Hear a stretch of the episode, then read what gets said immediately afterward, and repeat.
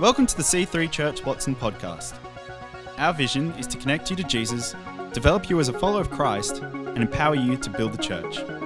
We hope you are blessed by this week's message.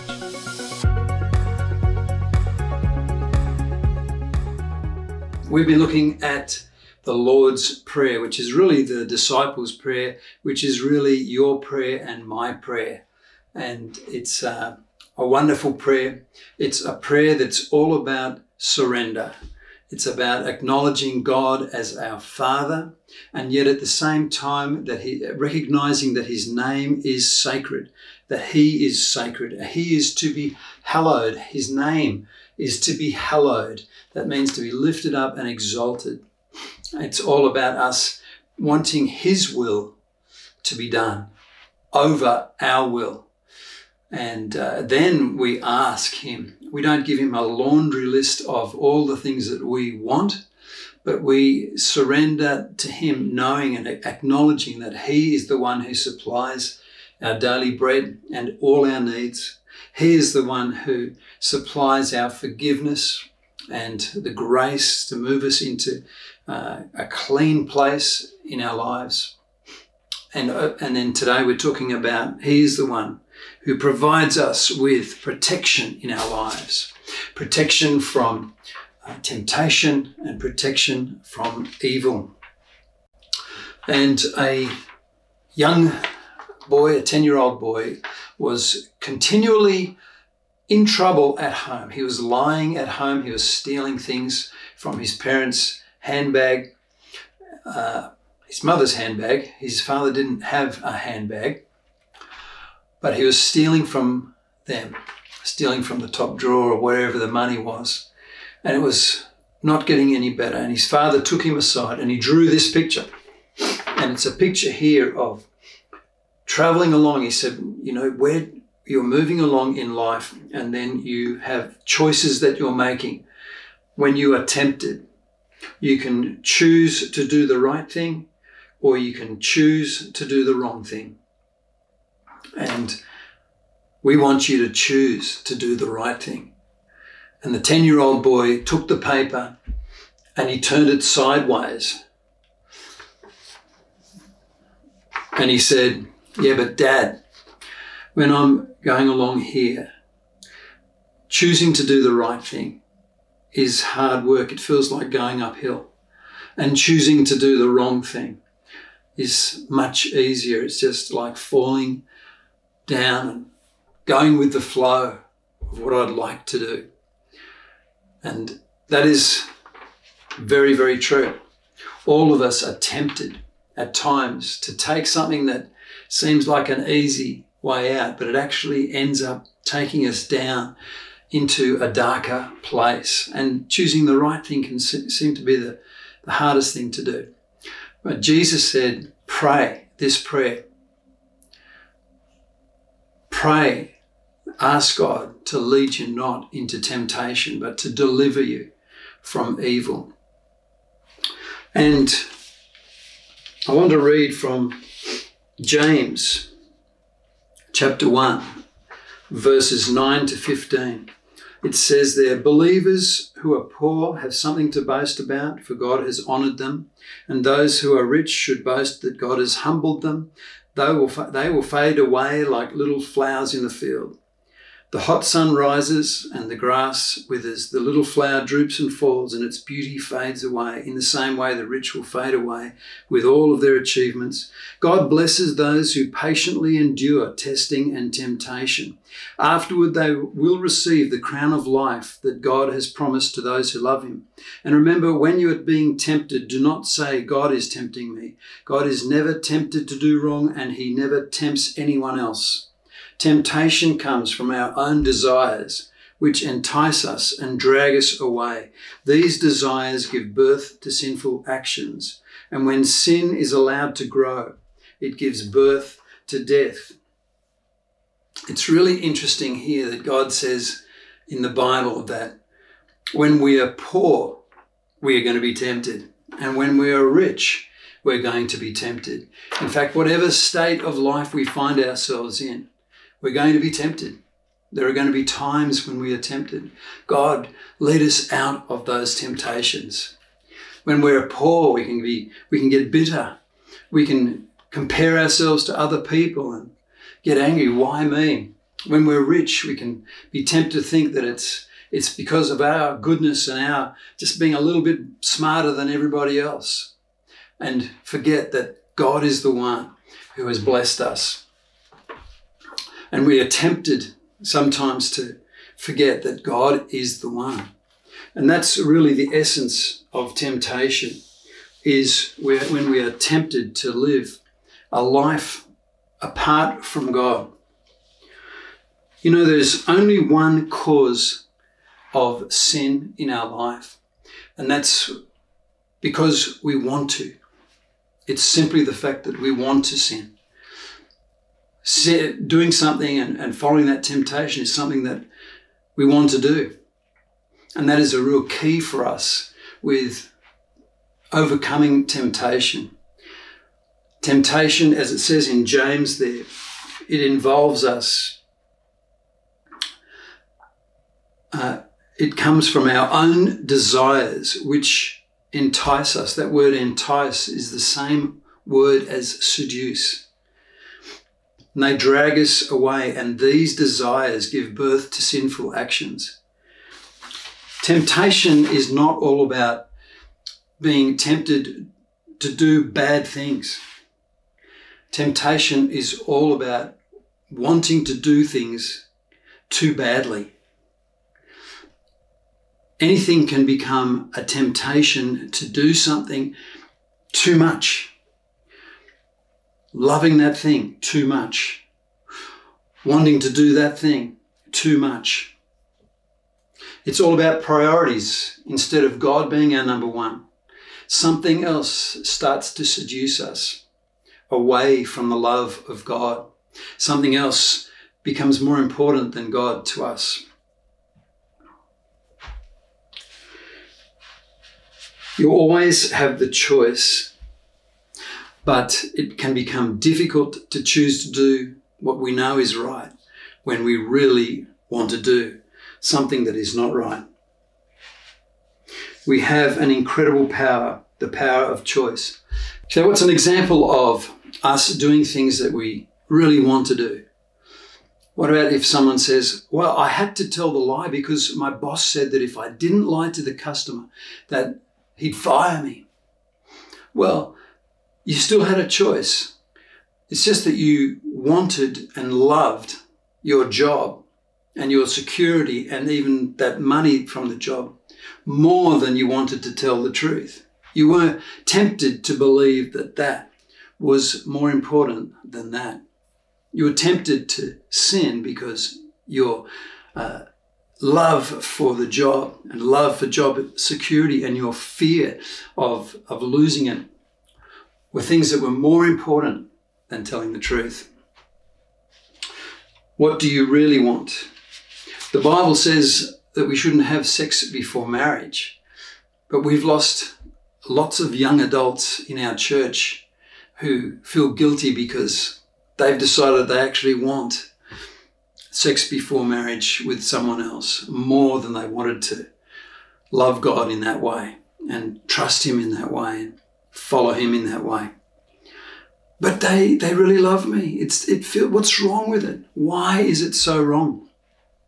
Well, that leads us to the link that this verse has between lead us not into temptation, but deliver us from evil. There's a, a, a definite link between evil and temptation. And uh, when the, the devil came to Eve, when evil came into the world, into human hearts, it all happened through temptation. The devil came to Eve and said, You know, you are not going to die. That fruit, that beautiful looking fruit, is going to give you the knowledge and the wisdom that God has. And He doesn't want you to have that. And Eve wanted that fruit more than she wanted to trust God. And she wanted that wisdom and that knowledge. The devil tempted Eve away from her love for God into a place where she doubted that he, uh, cared about her, that he she doubted that, that God's intentions for her were her best. And so she decided to take it.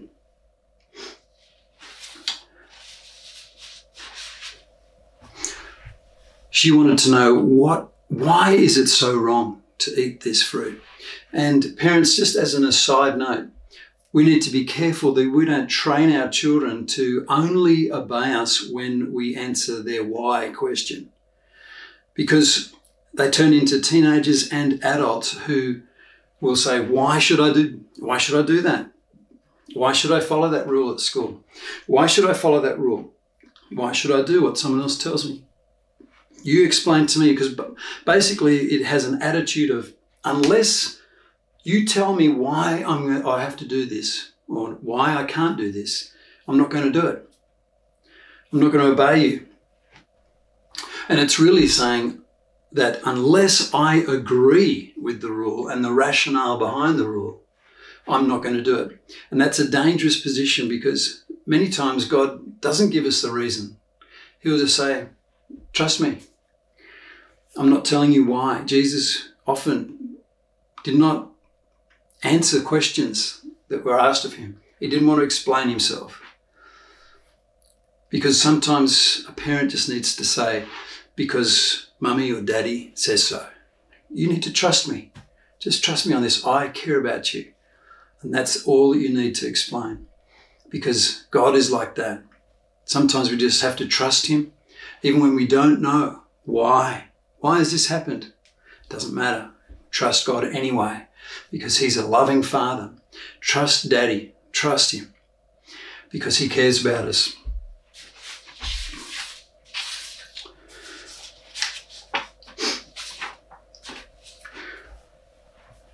Jesus said, Pray this, pray like this, lead me not into temptation. The question is, do we use that prayer? Do you say that prayer? And this is a daily prayer. Give us our bread, give us today our daily bread. And this is a daily prayer. But do any of us pray, lead me not into temptation every single day? Because that indicates to us that every single day there's the temptation just around the corner. God, lead me out of this daily temptation, this thing I don't even know what's going to happen today. Please lead me away from that. Deliver me from it, from the evil of it.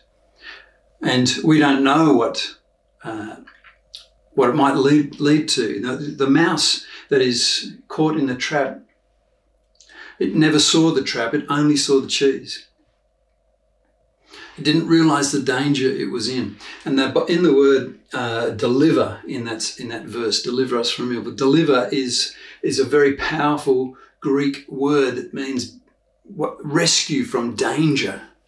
And often we don't know what is the danger. You know, we're asking what's so bad about doing this? Well, God's saying, trust me, because there are always consequences. No one escapes from doing something that is anti God. There's always consequences. It might not happen immediately, but it might be down the track. If we lie, if we if we allow our children to lie, they're going to lie at work, and then one day they're going to be discovered. We had a teenager in our church who who was stealing from his workplace. And he was dis- it was found out and he lost the job.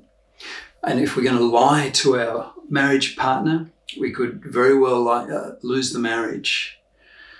And so there are always consequences that come.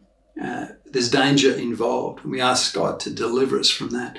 Now, of course, demons and the devils and devil, the devil himself is, are very real evil and nasty things are in the spiritual atmosphere. And of course, we want Jesus to deliver us from those. But this link between temptation and evil is very real because humanity has been struggling with this since the very beginning. These sorts of things, these sorts of temptations lead us to men in, in invading countries.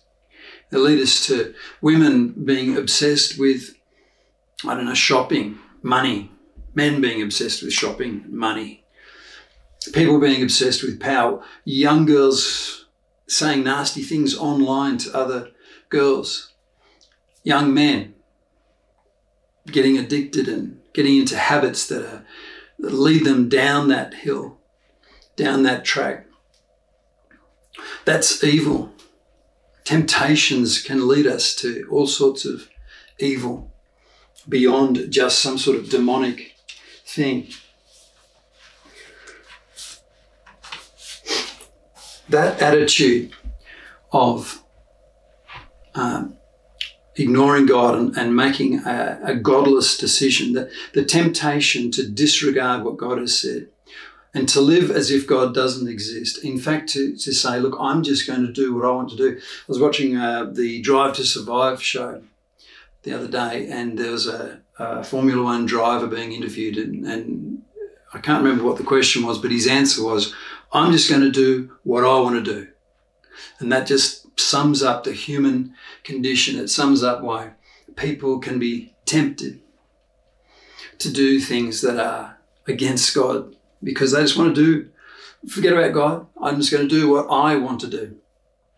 I remember as a young buffhead uh, husband, I think we'd been married about two years, maybe if that, and we were up in Sydney and we were on a beach. And I remember uh, now, I know that none of you guys have ever done this, but um, I remember Melanie catching me looking at uh, another girl in a bikini, and she said, uh, What are you looking at? I, and I remember saying to her, uh, I'm ashamed to say it, I said, I can look at whatever I want to look at. And as soon as those words out, I, were out, I knew they were wrong. We can't just do whatever we want to do. And that's why it says, lead us not into temptation. Lead us. Jesus is a leader, our leader. You know, the Bible, we, we talk about John 3.16, all about all those who uh, believe in him will not perish but have everlasting life. And, uh, uh, but Jesus goes a lot further than that. He says this, he says, My sheep listen to my voice, I know them, and they follow me. In fact, he said to each of his disciples, Follow me. He didn't just say, Believe in me. He said, Follow me. And this scripture, lead me not into, te- lead us not into temptation, lead. Remember, this whole prayer is about surrender to God. It's about surrendering to His leadership. Just because we are a believer in Jesus doesn't mean we're a follower of Jesus. I mean, the devil believes in Jesus, but he doesn't follow Jesus. And we need to move from being a believer to a follower. Jesus says in Matthew 16, verse 24, he says to his disciples, If any of you wants to be my follower, you must give up your own way Take up your cross and follow me. And there are temptations in each of our lives, and they are like a cross to us. But we need to take up our cross. In fact, temptations are an awesome opportunity for us to choose to follow Christ, to give up our own way. Jesus is saying there are times when you're going to need to, say no to yourself. Lead us not into temptation. That means we want Him to lead us elsewhere. We want to follow Him elsewhere. And when a temptation comes, the opportunity is there to take that uphill path or take the downhill path. And uh, we're not always going to succeed, we're going to fail sometimes. Um, and I'm I'm happy to say that that since that conversation on the beach, I've become a different person because I love Melanie more than my own desire or my own curiosity in other women. And I've chosen to follow Jesus in that area and made a commitment to my own eyes to look away. And guys, it's not that first glance, it's that first time that you notice another woman. It's the second look. That's the, that's the bad one. The first one is an opportunity to follow Jesus and look away. And uh, all of our temptations are, are, are, an exciting opportunity to look up to to follow Christ. You know, a, a maths test doesn't cause a student to fail. It's not the test that is the problem. It's the own, it's their own laziness in not studying, or it's their own ability that is not there. And they can't say, "Oh, if they'd only hadn't given me that test, I'd be all right." No, the, the test is nothing wrong. God allows us trials, the Bible says. But the temptation, it says there in James, the temptation not to do well, the tempt- temptation to, to, to not go the way that Jesus wants us to go, that comes from being seduced in our own hearts. And we need to lay that down and uh, take up our cross and say, I'm, I'm going to follow Jesus instead. Being a follower is another level of discipleship, and it's what Jesus calls us all to. You know, we can believe that Jesus can save us from the lions, but a follower says, I'm going to go into that den of lions and trust God. You know, we can believe that Jesus is the way, the truth, and the life. But a follower says, Well, I'm going to do what Jesus said, even though it costs me. I'm going to do what he wants me to do, even though others will disagree with me or even mock me. A believer can say, I believe that God loves me. But a follower says, I'm going to follow his advice, even when it seems like it's going to cost me a lot. I'm going to trust that what he has for me is enough. His grace is sufficient for me.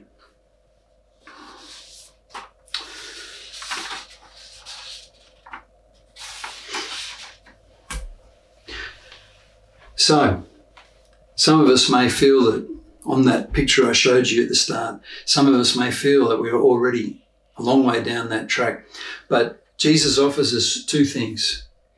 First of all, He is the owner of an, an eternal, spiritual, clear history button. You know that button in, in, on the internet where you can press and clear all your history? Uh, hopefully none of us use that very much. None of us need to use that. But in life, we do. In life, the reality is that we need Jesus to clear our history, and He promises that He, if we trust in Him, if we confess our sins, if we adopt Him as our Lord, as our leader, that He will take our sins and banish them as far as the east is from the west. In other words, we'll never see them again. They've gone. It's, it's a clear history button. And the second thing that Jesus promises to do is that he will uh, dust, pick us up, dust us off, clear the history, and then he'll put us back on the path. So he, we won't have to do all the hard work of getting back up that hill and climbing up again. It's just like Mario Kart, where you, when you drive off the cliff there and just magically you're transported back onto the track, out of the lava. I love that. And Jesus promises that he will cleanse us. He won't just forgive us, He'll cleanse us and He'll fill us with His Spirit again. No matter how many times we fall, we'll not be cast down into that lava. We'll be brought back up. and little Mario Kart will be put back on the road and we're going to be continuing and try again. Jesus said, Go again. Let's do it again. I know you're going to fail. That's fine. Let's even get a bit further this time, a lot further before you're tempted. And when you are tempted, when you are uh, feel tempted, follow me instead. Lead us not into temptation, Lord. Deliver us from all evil, demonic evil, but even from the evil uh, of the seduction of other things that are that can become more important to us. The love of money, the, the love of, of trying to numb our pain through some other way. The love of food, the love of entertainment, all these things can become seductions in our lives. We need to let them all die and focus on our love for Him. Thanks for listening. We hope to see you in church again this weekend. To find out more about our church, find us online at c3churchwatson.com.